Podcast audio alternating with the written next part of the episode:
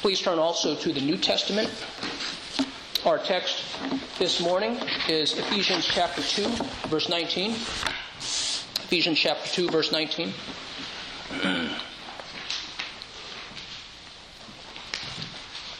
We'll begin reading from Ephesians 2:11 through 22. This also is God's holy word. Therefore remember that at one time you Gentiles in the flesh, called the uncircumcision by what is called the circumcision, which is made in the flesh by hands, remember that you were at that time separated from Christ, alienated from the commonwealth of Israel, and strangers to the covenants of promise, having no hope and without God in the world. But now in Christ Jesus, you who were once far off have been brought near by the blood of Christ. For he himself is our peace, who has made us both one, and has broken down in the flesh the dividing wall of hostility, by abolishing the law of commandments expressed in ordinances, that he might create in himself one new man in place of the two, so making peace, and might reconcile us both to God in one body through the cross, thereby killing the hostility. And he came and preached peace to you who were far off, and peace to those who were near. For through him we both have access in one spirit to the Father. So then, you are no longer strangers and aliens, but you are fellow citizens with the saints and members of the household of God, built on the foundation of the apostles and prophets, Christ Jesus himself being the cornerstone, in whom the whole structure, being joined together, grows into a holy temple in the Lord. In him, you also are being built together into a dwelling place for God by the Spirit. May we go to our God and ask for his blessings on the reading and also the preaching of his holy word. Our Lord God, we come before you and we acknowledge, Father, that we are sinners in need of your mercy. We acknowledge, Father, that you indeed are merciful and gracious, that you would receive sinners, not only as citizens in your heavenly kingdom, but as sons and daughters who have the full rights as your children. Father, we acknowledge how great a love that it is that you have for us, that we should be called children of God. Father, we thank you for this is beyond description in our words. Father, we pray that we would marvel at your goodness and your compassion, your generosity. Father, you have forgiven us of our sin through the perfect work of Jesus Christ. We thank you, Father, that you are one who is patient with sinners. Father, we pray that our treasure would not be in this world, but our treasure would indeed be you. We thank you for your generous provision for us. We thank you, Father, for the gift of your Son, for he indeed is our hope of righteousness. He is our hope for heaven. Father, we thank you that he has said that he will prepare a place for us. Father, we pray that your Son, Jesus Christ, would be exalted and that your servant will be humbled. We thank you in Christ's name. Amen.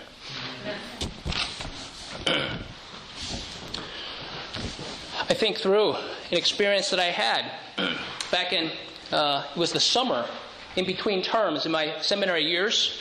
Uh, I made a good friend who was a foreign student. And there I was in his home. He, he invited me. He asked for help. He said he needed to, his wife had told him, You have to paint uh, the inside of our, of our home. So there I was dealing with primers, right, in, in the heat in South Carolina, summertime. I, I think the fumes of the, of the primer were getting to me. And uh, while I was painting there, captive audience, right, his wife started to tell me about their life back in their home country, that they were foreigners in that home country. Uh, it was a home country where someone of, of my face would have been the majority people. And I listened. Uh, I listened to her for hours about uh, the disadvantage, the lack of privilege that she had. And after all that, maybe it was the primer talking, but I saw a gospel opportunity. I listened to her and I said, I can see that you have no privilege where you came from. But you and I together have hope that because of our heavenly citizenship, because of what Christ did for us, we have a hope of a better place. Meaning that, hey, I, am not making light of the disadvantage that she has. No, I'm not. I'm not saying Christians should not try to, to work to change those things. What I am saying is that this was actually an advantage for her. If everything were perfect, everything were right, everything were comfortable, we would say, we have no longing for another place. Perhaps you're in a similar place. You can identify with her saying, things aren't right where we are in our home. This is not saying we should not give thanks for the home that we have, for the country that we have.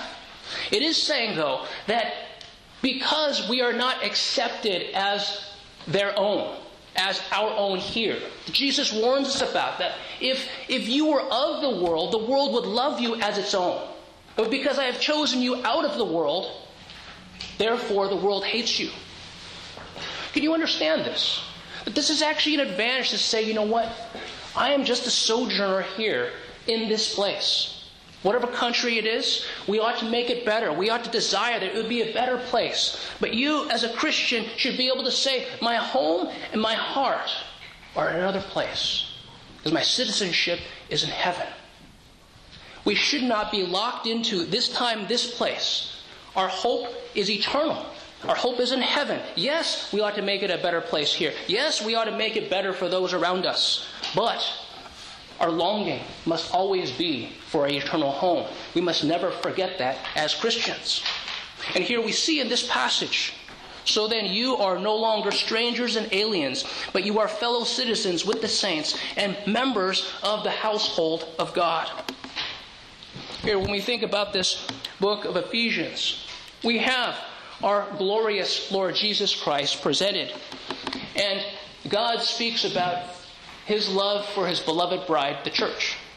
And here in this passage, in Ephesians chapter 2, the Apostle Paul is starting to get to that, right? He talks about Ephesians 1, God's grand plans, and how you have the Father, the Son, and the Holy Spirit are all, they're all involved in the work of salvation.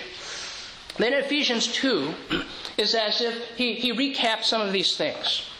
And in our passage in verses 19 to 22, right, he, he gets, he kind of gets to the closing where he's talking about how salvation is not merely thought of individually, right? If you, if you had Christians who heard the gospel and believed, and then decided, well, I'm going to go off and live in my own hole, right?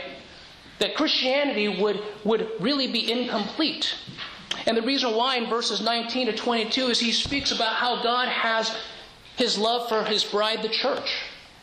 That there was a plan that God had, and that there would be unity and peace and the work of the Spirit in his bride, the church, his people. And this is because there was the making of one. There was two, and then it became one.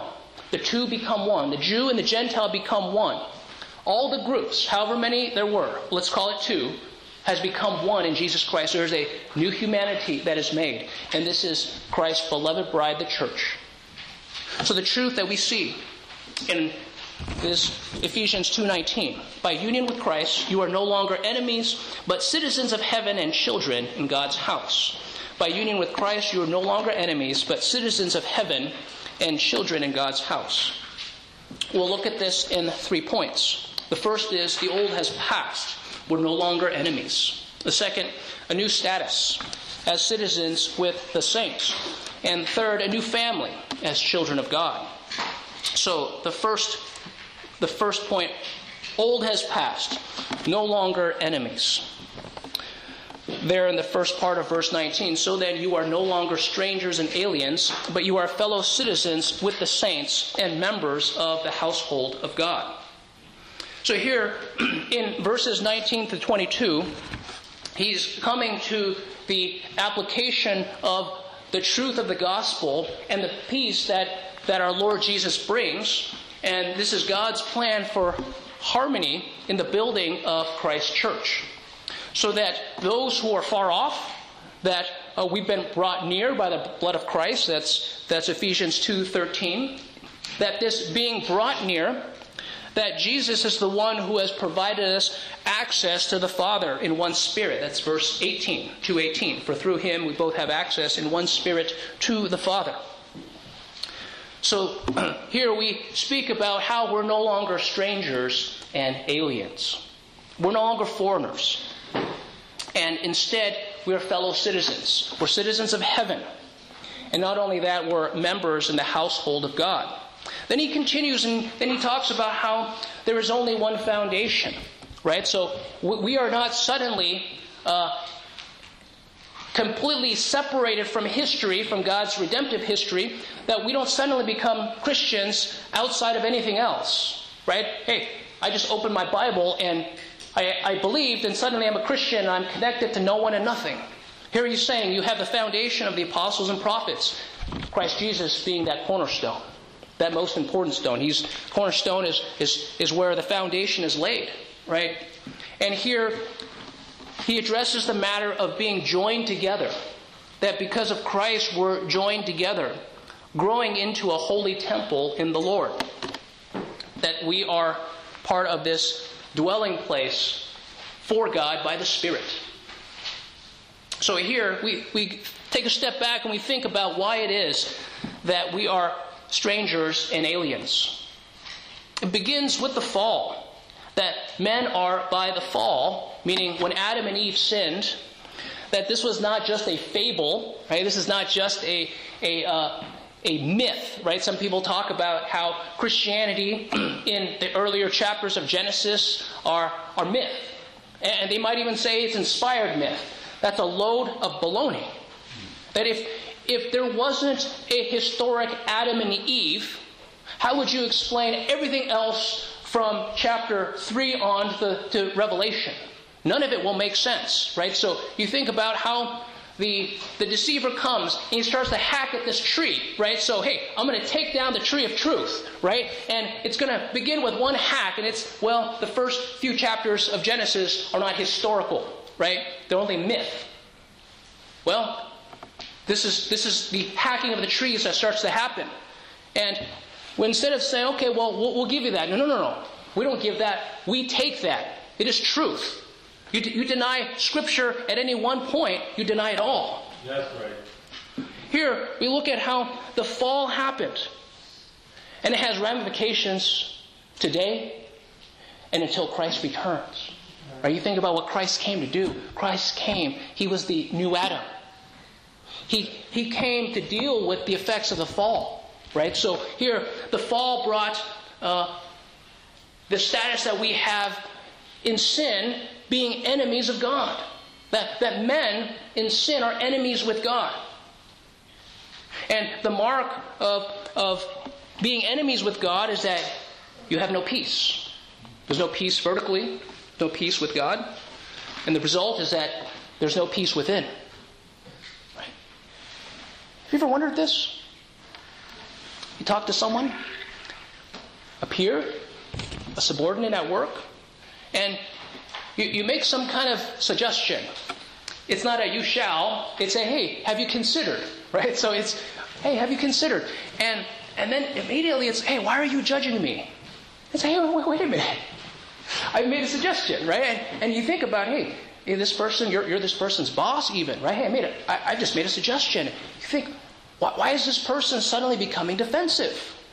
Well, have you ever thought about someone who is under the weight of condemnation of God?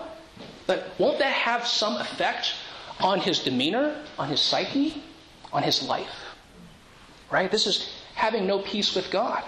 Right? You who have peace, right? In other words, you who have peace, that there ought not to be this defensiveness because right now, you know, Romans 8, 1 and 2 is there is therefore now no condemnation for those who are in Christ Jesus. Right? Hey, I have God on my side. There's no condemnation. So it doesn't matter who, which man condemns me.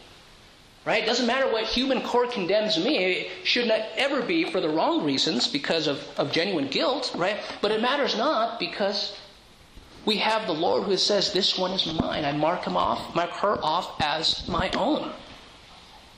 Here, men then also, because of the fall, are enemies with each other. So, because there's no peace vertically with God, there's no peace within, and having no peace within, then suddenly there's, there's no peace with fellow man. Here, we think also back a few chapters later in Genesis, you have the Tower of Babel, right? So everyone spoke the same language, trying to build this tower to reach to God, right? And, and the interesting wording of God who says, let us go down, right? Let us go down to see what man is doing. So here's man saying, we're going to build this tower up to God. And God is saying, hey, we're going to go down to see what they're doing. And God say separates separates the people, separates the nations, right? So they couldn't understand each other until, hey, wait a minute, you and I were talking the same language, and, and then the nations start to form. Right here, you think about how there are foreigners, and you think about foreigners, ultimately, they're not trusted, they're enemies. Well, you realize that there's only two possibilities. Either you're going to be strangers and aliens to God's kingdom, or you will be strangers and aliens to this world. There's only two possibilities. You trade one for the other. If you take one, you don't have the other. I hope you can understand that simple principle. Ephesians chapter 2, verses 1 through 3, speaks earlier about how we were strangers and aliens, and even worse, we were enemies of God. And you were dead in the trespasses and sins in which you once walked, following the course of this world, following the prince of the power of the air, the spirit that is now at work in the sons of disobedience, among whom we all once lived in the passions of our flesh, carrying out the desires of the body and the mind, and were by nature children of wrath, like the rest of mankind. This is, this is part of the bad news, right? That we were children of wrath. We were at enmity with God. We were strangers to God and to his people. But in Christ, you then become strangers and aliens, and not because of your own declaration, but because of the world, you then become enemies of the world. You think about the, the person Abraham. We don't know what he looked like, right? He lived, was it several thousand years ago? But you know what? By faith, we must see him as our forefather. Meaning, Abraham, some people would call him a Jew. I call him a Christian, right? Jesus said that. You know, John chapter 8. Uh, Abraham rejoiced at the coming of my day. He saw it and was glad, right? So Abraham was a Christian of all people. That's we're Christians. That we're, we're descendants of Abraham by faith. And you think about how he lived. God goes to Abraham. He tells him these promises, right? He tells him, hey, listen, you're going to, Genesis 12, you're, going to leave, you're going to leave your family, you'll leave your father's house, you'll leave everything that you know, and you go to this foreign land. You wonder, hey, was Abraham a man of faith? Indeed, he was, right? He, he obeyed God. He left behind everything he knew. He left behind the idol worshiping of his father's household to worship the one true and the living God. And here I, God brought Abraham. He says, We're gonna we're gonna pass through. We're gonna pass through this land. He says, This land is all gonna belong to your descendants. I'm making you a promise. I'm letting you see. I'm letting you see. You're a sojourner. Hebrews 11 speaks about this very principle. You're a sojourner in this land, meaning you won't taste it. You will live in a tent in this land. He says, Your children will have it. And Hebrews explains all of this. The focus was never that land. You think about the battles being fought, uh, the lives being lost, blood being spilled. It, it, wasn't anything specific about that land. Have you ever played the game of Risk, children? Well, you know that that, that area uh, connects Europe and, and Asia and Africa, right? It's important to have. That, that's kind of like this past, that's, that was God's design, but the focus was never that land. You look at Abraham's focus. Abraham's focus was heaven. This, this land was, was only a, a type of heaven. And, and later, the author of Hebrews says, hey, if they wanted, they could have gone back. But the answer is, it wasn't, it wasn't the fulfillment. The fulfillment is heaven itself. And that Abraham was, was here on this earth as a sojourner. He was just passing through. So also for you and for me. We're either foreigners in this world or foreigners to God. In Christ, you've been brought near to God, into his household as citizens. And that means that you will be a stranger and a foreigner in this world. Jesus spoke the words so powerfully. If the world hates you, know that it has hated me before it hated you. If you were of the world, the world would love you as its own. You feel the love? You feel the love? The world will love you as its own. But Jesus says, Because I chose you out of the world, that is why the world hates you. If you want the love of the world, there's something you got to give up. It's very clear. You just need to give up Jesus Christ, and the world will love you as its own. You cannot have both. You cannot have both. Galatians 6:14 But far be it from me to boast except in the cross of our Lord Jesus Christ by which the world has been crucified to me and I to the world. Here, we're no longer enemies. We're no longer foreigners to God and His kingdom. This is a good thing. It must mean, though, that we are foreigners and enemies to this world. That is a cost that you and I must accept. We must embrace it. It's a reality. So that's the first point. The old has passed. Second point new status as citizens with the saints. But you are fellow citizens with the saints. Here, when we think about citizens, we think about duties and privileges within a political entity, whether it be a city or a state or a nation. And here we think about how, as citizens, there is the, the right to vote. And when you, when you talk about uh, uh, the, the right to be drafted, right, you realize that it's not just citizens. You know, you have permanent residents; they can be they can be drafted too, right? So that's that's not distinct to citizens. We have the citizens' right to vote.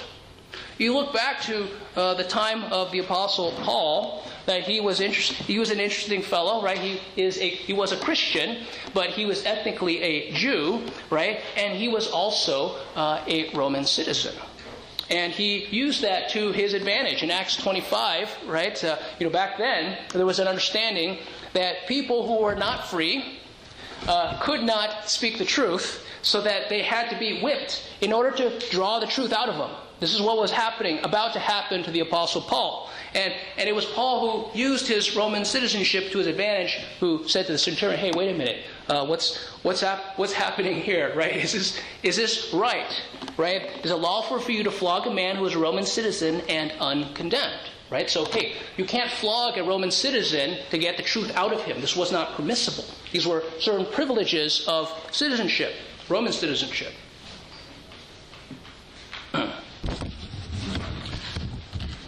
Here, we think about the statement, but you are fellow citizens with the saints.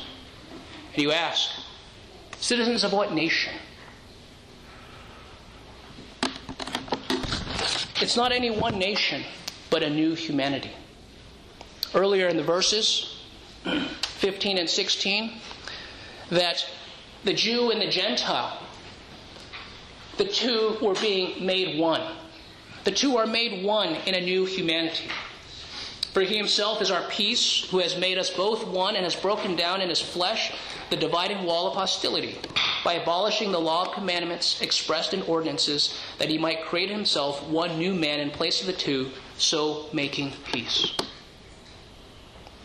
What's important for us as citizens, you think about the privileges, that we have certain privileges, right, as citizens that we have full status. That it's not as if the Jewish Christian has uh, he's a super citizen, and that you as a Gentile Christian are just a citizen. Right? We're all citizens, citizens in heaven. There's there's there's not a special status.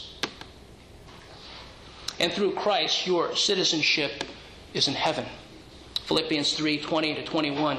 For our citizenship is in heaven, from which we all from which also we eagerly wait for a Savior, the Lord Jesus Christ, who will transform the body of our humble state into conformity with the body of His glory by the exertion of the power that He has even to subject all things to Himself.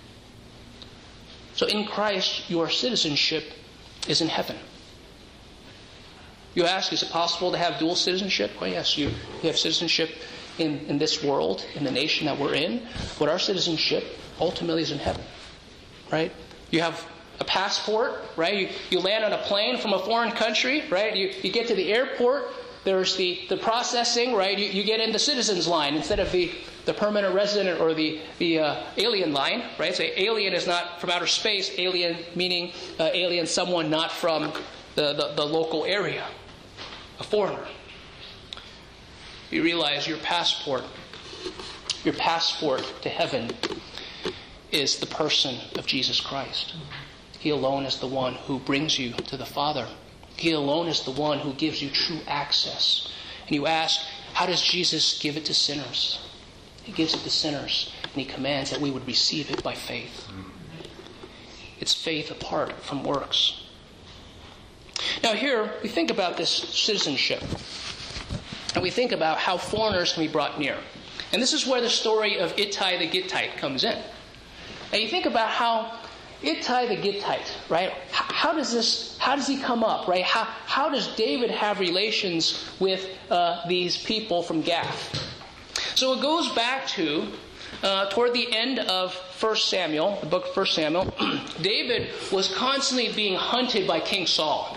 so the existing king of Israel, who was a crazy madman, right? He had it in for not only one of his uh, trusted, high ranking officers in King David, or, or David, but he was also his son in law. And David was, was kind of getting tired of constantly being on the run, uh, roughing it in the desert. And eventually he says, Hey, I'm, I'm going to seek refuge in among the Philistines. So he goes there, right? And he, he befriends one of, one of the rulers, right? And, and then, then he apparently was there for some time. He, he made friends, right? And here we have Fast forward to 2 Samuel chapter 15. That this is after David had sinned by committing adultery with Bathsheba, and then there was the murder of Uriah the Hittite, right? This was, was not the murder of a stranger, he was actually a close, trusted friend. It was betrayal of the utmost. But what you have is God saying to David, Yes, you're forgiven, but the sword will never depart from your house. And you have the second half of 2 Samuel all showing God's truth, God's prophecy coming true, that the sword did not depart from his house. In this very scene, what we have is Absalom leading a revolt against his own father. David, in shame, having to leave his palace, having to leave his capital, Jerusalem. And here was this man, Ittai the Gittite. And what David was doing is not as if David didn't trust this man. What David was doing is saying, I'm not requiring you to suffer with me. So, children, you think about yeah, and you think about some of the, uh, let's just say, the, the greatest hits. The greatest hits in the Bible, right? So you have the first greatest hit, right? The beginning of rap music was, uh, shoot, who was that guy?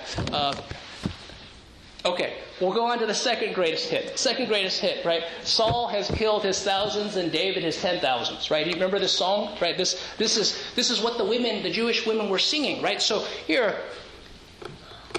Goliath was from Gath too, right? So the people, the Gittites, they had no love for David because hey, we, we remember, we remember that song. You killed ten thousands of us. So here, you have Gath. Apparently, he made friends with people from Gath.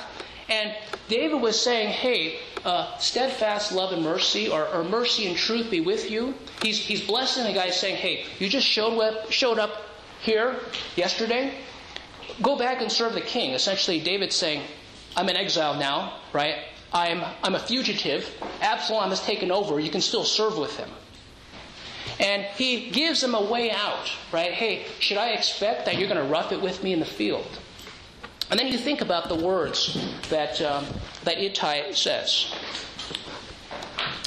He says, As the Lord lives, and as my Lord the King lives, where my Lord the King shall be, whether for death or for life, there also will your servant be. You remember, was it in Deuteronomy that God said to the Israelites, his people, Hey, you may only, you must only take God's name in your vows. Meaning, you cannot use the name of any other foreign God. You cannot use the sun or the moon. It is God alone you must, by which you must swear. So here, as the Lord lives, this is, this is a vow that Ittai, the Gittite, was taking an oath and he was using the Lord God as his witness. So perhaps we distill this down. What we're saying is that Ittai the Gittite was a convert. He was, he was a follower of Jesus Christ, so to say. Perhaps what you can also say is, is very reminiscent of, of the statement of Ruth, right, who is the Moabite. Your people are my people, your God, my God. So here, this is, this is a foreigner, Ittai, of among enemies, but somehow there was loyalty between him and the God of David, and David, which who is now his king. Right? So he says, As my Lord the king lives. So he acknowledges David as his king. And you look later in 2 Samuel chapter 18, when it comes time to organize these men, that David has his men divided by three one under Joab, one under Abishai, they're two brothers, and then one under who? Ittai the Gittite. And you ask, is this the, the situation where someone who was a foreigner has been brought near? He has the privileges, right, of citizenship. He's saying it's a good thing to suffer with God's people. It's exactly as Moses did. He suffered with God's people. So that's the, the second point new status as citizens. We have the third point a new family as children of God. And members of the household of God, the very end of verse 19. so here, it's, it goes beyond that. It's not just citizenship, not just privileges and duties as citizens, but it, it becomes someone who is of the household of God. Perhaps you are asking now, how does one become family to God? There's only two options. One is by eternal generation, that existed only for one, for Jesus, who is the only begotten. And the other route is by adoption. It's by being adopted into God's family. The route for that is quite simple. Galatians 3:26 For you are all sons of God through faith in Christ Jesus. If you're outside of Christ, there is no adoption. You're enemies of God. Perhaps someone will say, hey, wait a minute. How can you say God is your father? God's everybody's father. Right? You hear people say this? Hey, you don't have any special status. Everyone can claim God as father. Everyone can claim God as father regarding creator. That we're a creature of God, but it is only by covenant through Jesus Christ that you have God as father, that you are considered sons that you have privileges as sons and daughters. And this only comes by the covenant that Jesus makes with us. That Jesus is the mediator of a new and a better covenant. So if, if you are going to be saved, if you are going to be children of God, it is only by believing upon Jesus Christ. John chapter 1 verses 11 sorry verses 12 and 13 but to all who did receive him who believe in his name, he gave the right to become children of God, who were born not of blood, nor of the will of the flesh, nor of the will of man, but of God. Here, through Jesus Christ, he freely offers you sonship and all the privileges of sons. The inheritance that comes in heaven, the forgiveness of sins, eternal life. Here, understand that this is the good news of the gospel. And it's great news for sinners.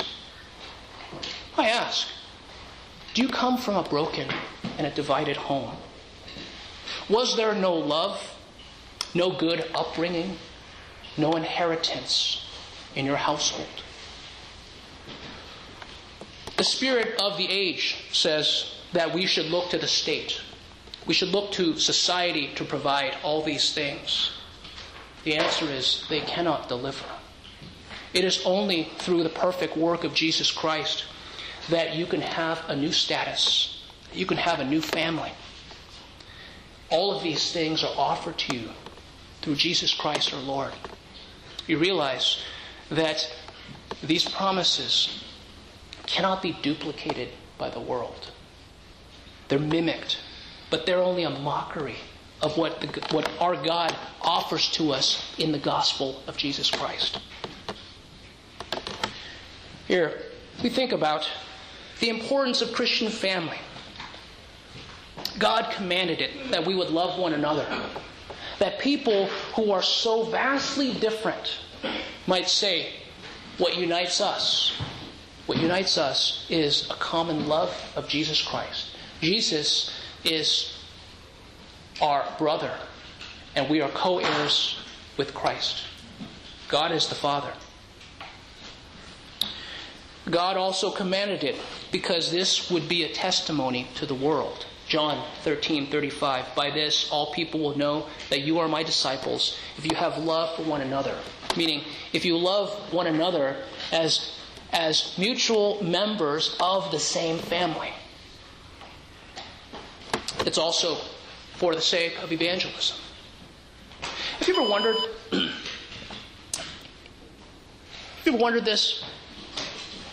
Do people have do people have nuclear families today? You think about how broken society is, how the, the state of marriage and families. You know, people have some place that they call family, and, and there's not a biological father, biological mother, and siblings, right? It's, it's not what it is. They're going to have their, their places of love and acceptance.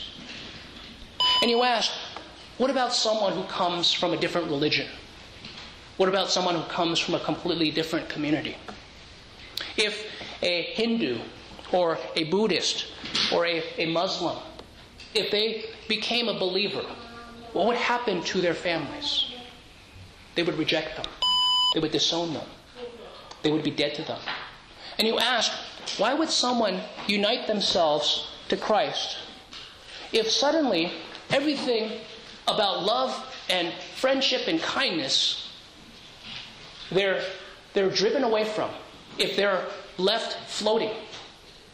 In other words, we have to think about what kind of effect this has on a person and how God's design is that such people would be received into Christ's kingdom here. This is why there ought to be love in Christ's church for one another. We look